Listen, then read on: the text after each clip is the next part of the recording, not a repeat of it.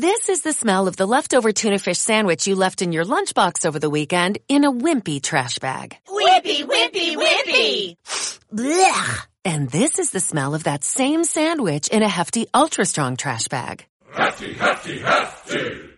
Ah, smell the difference? Hefty Ultra Strong has Arm & Hammer with continuous odor control, so no matter what's inside your trash, hmm, you can stay one step ahead of stinky. And for bigger jobs, try the superior strength of Hefty Large Black Bags.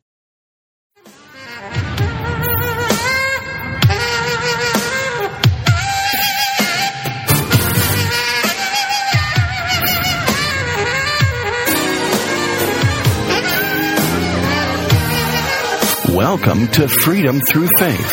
Prepare to be blessed as pastor and teacher Robert Thibodeau leads us into the anointed study of the Word of God, teaching and empowering you how to impact your world with the gospel of Jesus Christ, teaching you how to receive the blessings and provisions of God and how to walk through this life with freedom through faith. And now, here's Pastor Robert Thibodeau. We now rejoin today's message already in progress. The first three and a half years of what we call the seven years of tribulation, but it's three and a half years. The first three and a half years, now think about this, listen to me now, is when the Antichrist is trying to establish his rule throughout the world, and part of that has to be making peace with Israel.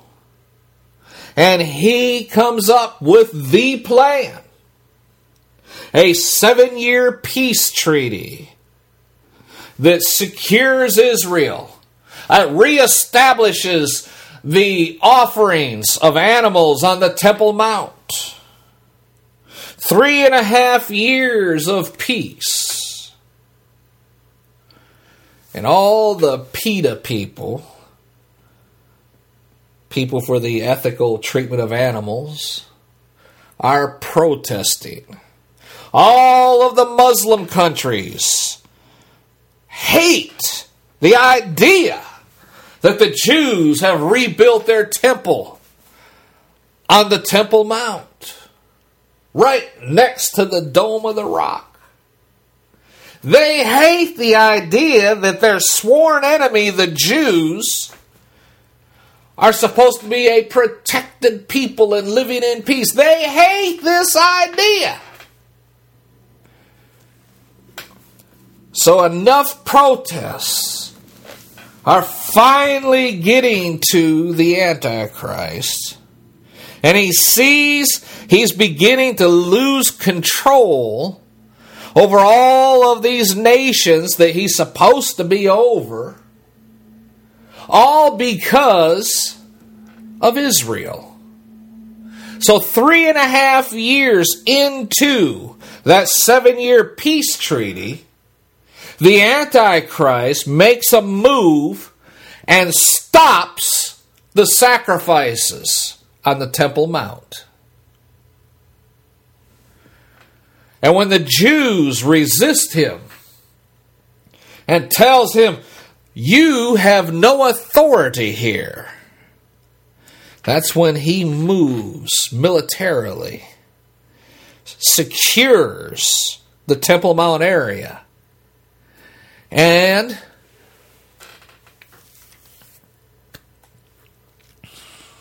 there is no way I can absolutely say 100% true I can only tell you what the Holy Spirit has shown me, and I believe it to be true. The Bible clearly says, Daniel said it, called it the abomination of desolation. Jesus said that, or when he has explained all to John, that when he lifts himself up to be God, that's when all hell breaks loose. I believe, from what I've studied,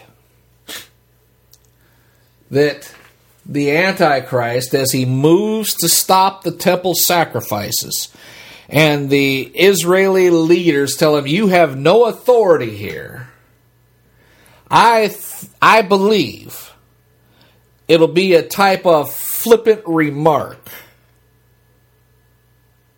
When they say this temple belongs to God and you have no authority here, he'll say something along the lines of God, I'm God here.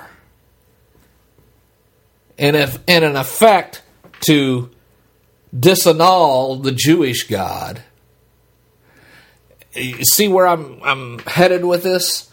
That he's not going to hold a an official ceremony and say, "I am God."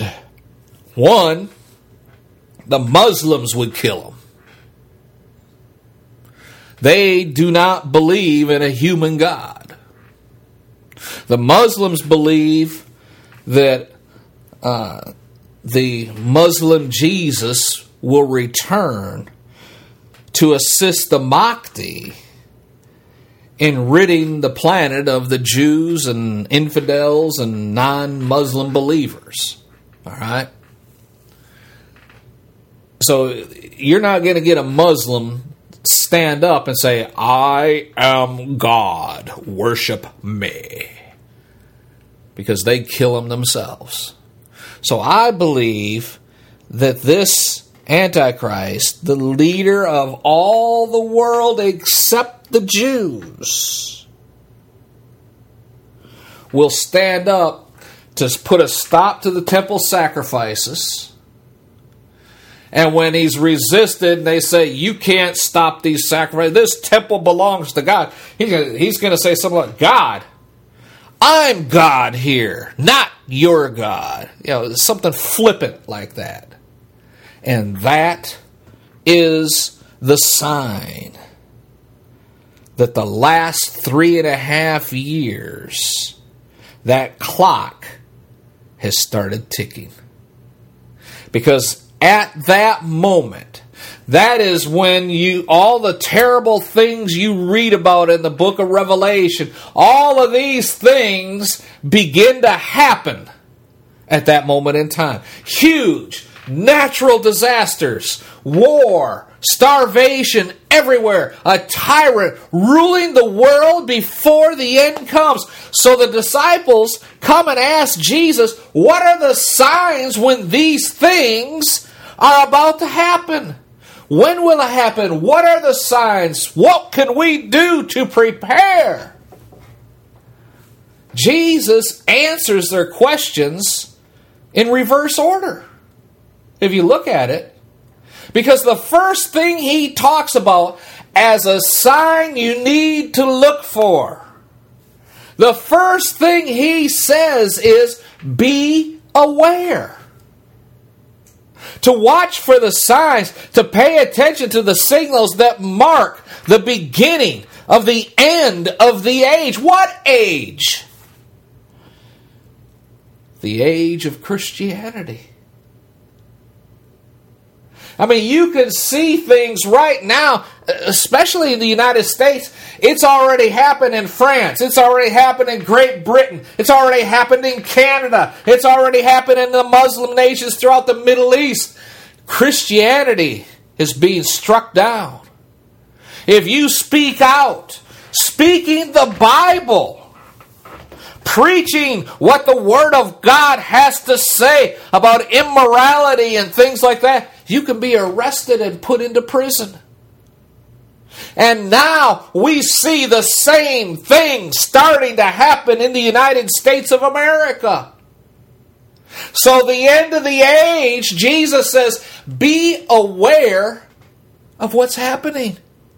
That's the first thing Jesus says. Look in, in verse 5.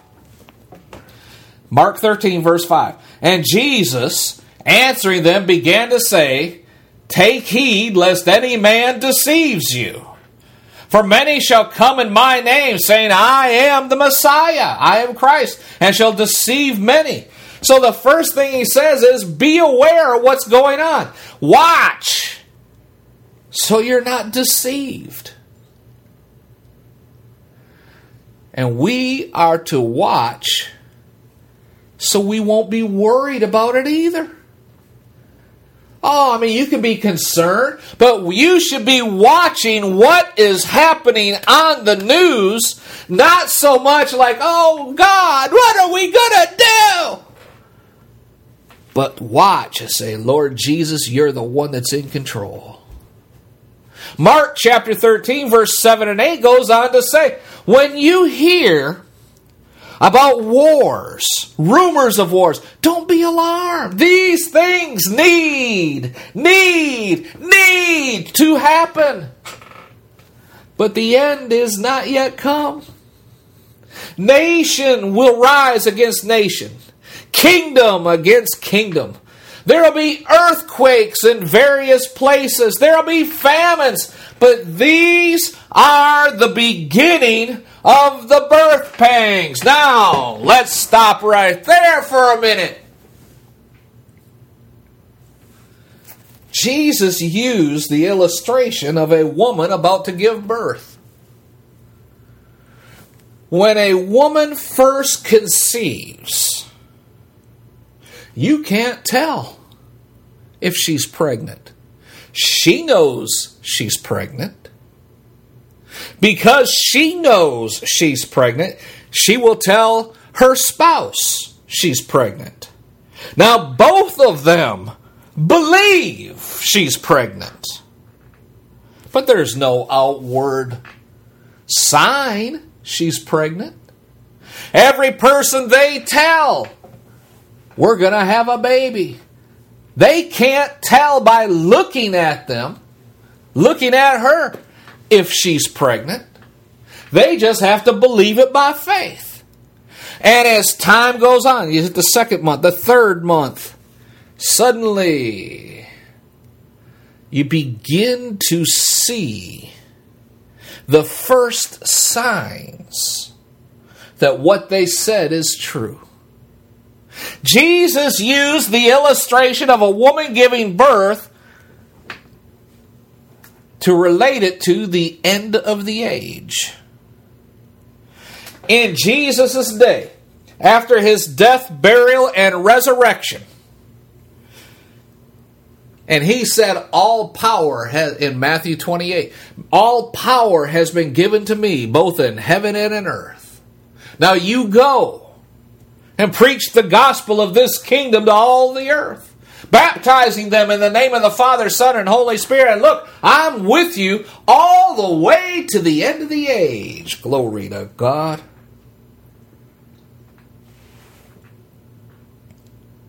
They couldn't tell.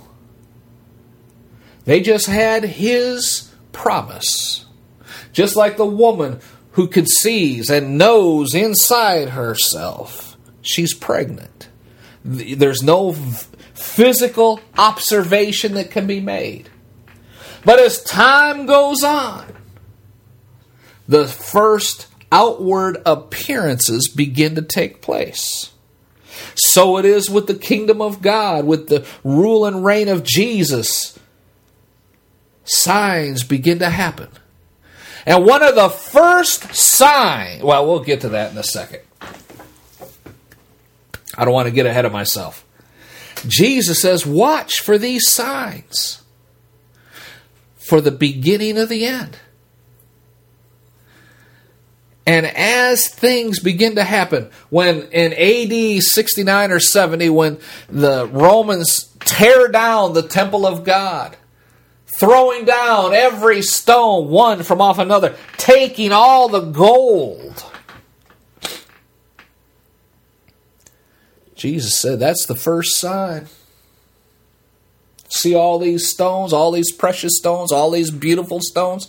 There won't be one stone left here on top of another. Bingo, sign number one. And since he said it 35, 36 years after his death happened, that sign occurred. That was the there's other other things as well. That was the first major thing. It's like the woman who's about uh, is pregnant gets up and goes to put on a pair of jeans and oh, they don't fit anymore. Sign number 1 right there. Now she knew in herself For the past two and a half months, she was pregnant. Now all of a sudden, she knows. There's the sign right there. Things are beginning to take place. And Jesus used that illustration. And he said, Watch for these signs because it's the beginning of the end. It's not the end, it's the beginning of the end. And as time goes on, signs will begin to happen more and more and more frequently. Just like a woman about to give birth, there'll be some tremors and tr- contractions to start with. False messiahs will appear. That's one of the signs. Wars will increase. Rumors of wars will increase. That's, that's another sign. Earthquakes and famines and natural disasters and floods and fires in various places. All these are beginning of signs. Contractions starting to happen. Contractions of the physical world beginning to happen. And you hear about earthquakes all the time now. We're hearing about earthquakes in the middle of the country, Oklahoma.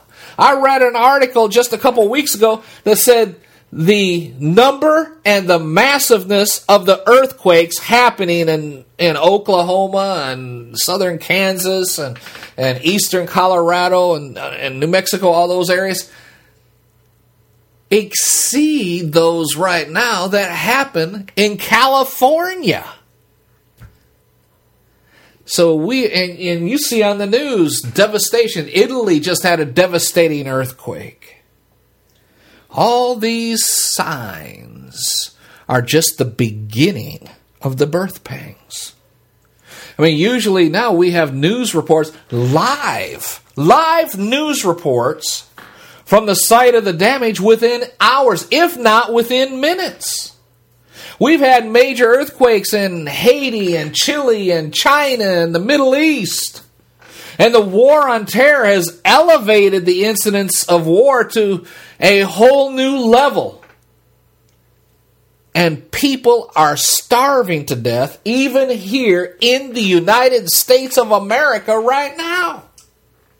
And yet there are politicians that claim they have all the answers. Elect me and I'll fix it all. They won't fix anything. They can't fix anything because all these things are spiritually based, not naturally based. They're acting like little mini messiahs. They promise to change things for the better and save the world if you will just vote for them.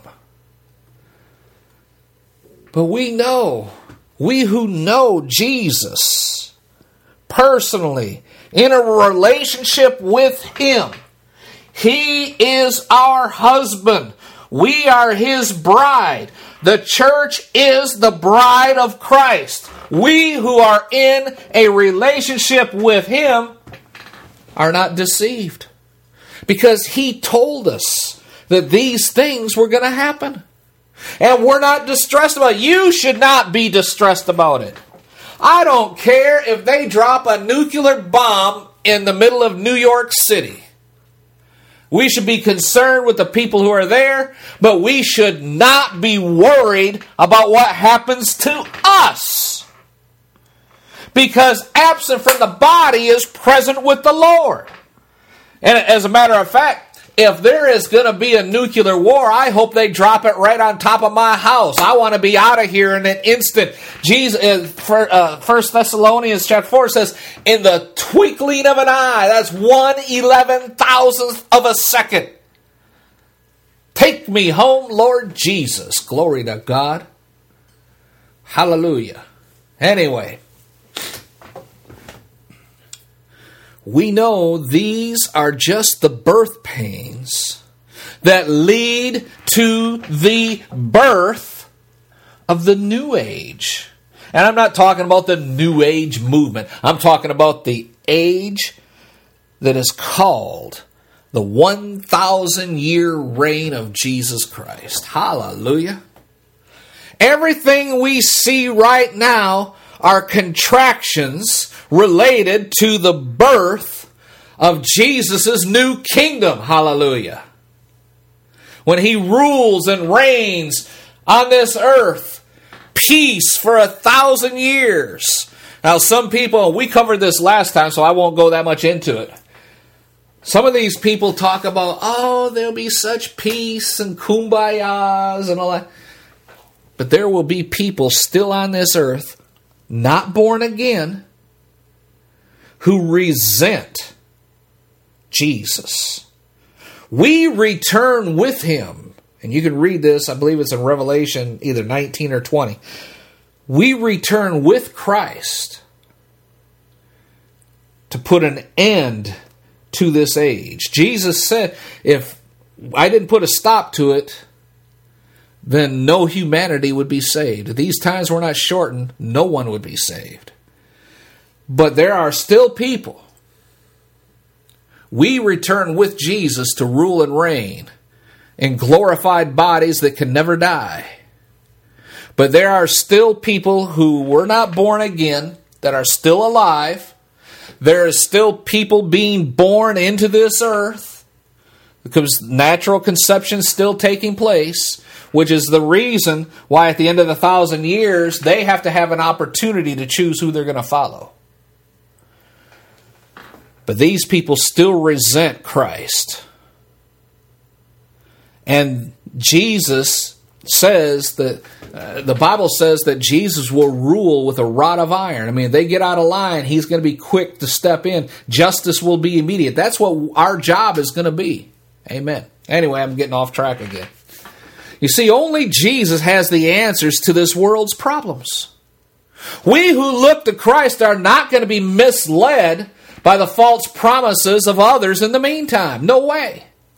We are not going to be deceived. We're not going to be distressed. Even if we face persecution ourselves, we need to stand up and say no. If they say you can't preach in his name anymore, or we'll take away your papers, Pastor. You should just give it to them. Here, take it. Because as Peter and John said in court, should we obey man or obey God? You choose. As for us, we're going to preach what we know. Amen. Now, in Mark 13, back to Mark 13, verses 9 through 11, Jesus says, You must be on your guard. Take heed to yourselves. They will deliver you up to councils, and in the synagogues you'll be beaten, and you'll be brought before rulers and kings for my sake, for a testimony against them. The NIV says, You must be on your guard. You'll be handed over to the local councils and flogged in the synagogues. On account of me, you will stand before governors and kings and judges as witnesses to them. And the gospel must first be preached to all nations, all people groups. Whenever you are arrested and brought to trial, don't worry about it beforehand, about what you're going to say. Just say whatever is given to you by the Holy Spirit at that time. For it's not you speaking, but the Holy Spirit. The arrest of Christians will lead to an opportunity for witnessing. Amen. Persecution will be the result because unbelievers don't want to have it. Right now, you see so much rampant unbelief being pushed on society it's estimated, and I'm trying to get my figures right, so if I'm off a little bit, forgive me. This is in my notes, it's coming to me from the Holy Spirit, so it's pretty accurate. Less than one half of 1% of the population of the United States is transgender. But yet the politicians are making the other 99.95% of the population of the United States allow them to use whatever bathroom they want to use. Allowing them, allowing homosexuals that are less than 2% of the population of the United States, by some estimates, some estimates is 4, so let's say less than 5% of the population of the United States is homosexual. But yet, we must honor them in being married and have all the benefits of marriage. And in some states, they're trying to make it illegal for pastors, Christian pastors, to say, I will not marry them. So 99, 95% of the nation is being forced to do things they do not believe in to honor the 5%. Do things look backwards to you in this? And if you speak out against them, you can be put in jail. Canada, right now, if you preach from Romans chapter 1, if you preach anything that the Bible says about homosexuality being wrong, you can go to prison. It's the same thing in France and the same thing in Great Britain. They don't want to hear it. They want smooth things. They don't want to hear the gospel. Is there any wonder that the impact that the church is having on American society right now is going down? Because the pastors in the pulpit have failed to stand for the Word of God. Well, we have separation of church and state. No, you want to know what the actual separation of church and state is going to be? The rapture. The church will be gone and the state will be left. You have just heard a message of encouragement from anointed pastor and teacher Robert Thibodeau with Freedom Through Faith Ministries in Baltimore, Maryland. For more information on the Freedom Through Faith Ministries or to invite Pastor Thibodeau to your church, please visit our website www.ftfm.org. That's FTFM for Freedom Through Faith Ministries. Again, that's FTFM.org. Until next time, when we gather together around the Word of God, be blessed. And remember, we serve an awesome God. This episode is made possible by PWC. It's getting hot out here. Moving the mercury can help move your business. PWC helps turn sustainability theory into real world action. Reduce your carbon footprint while increasing transparency in net zero commitments. Start with reporting to identify your climate risks and reinvent your business. Create a more sustainable business and a stronger planet. It's all part of the new equation. Learn more at thenewequation.com.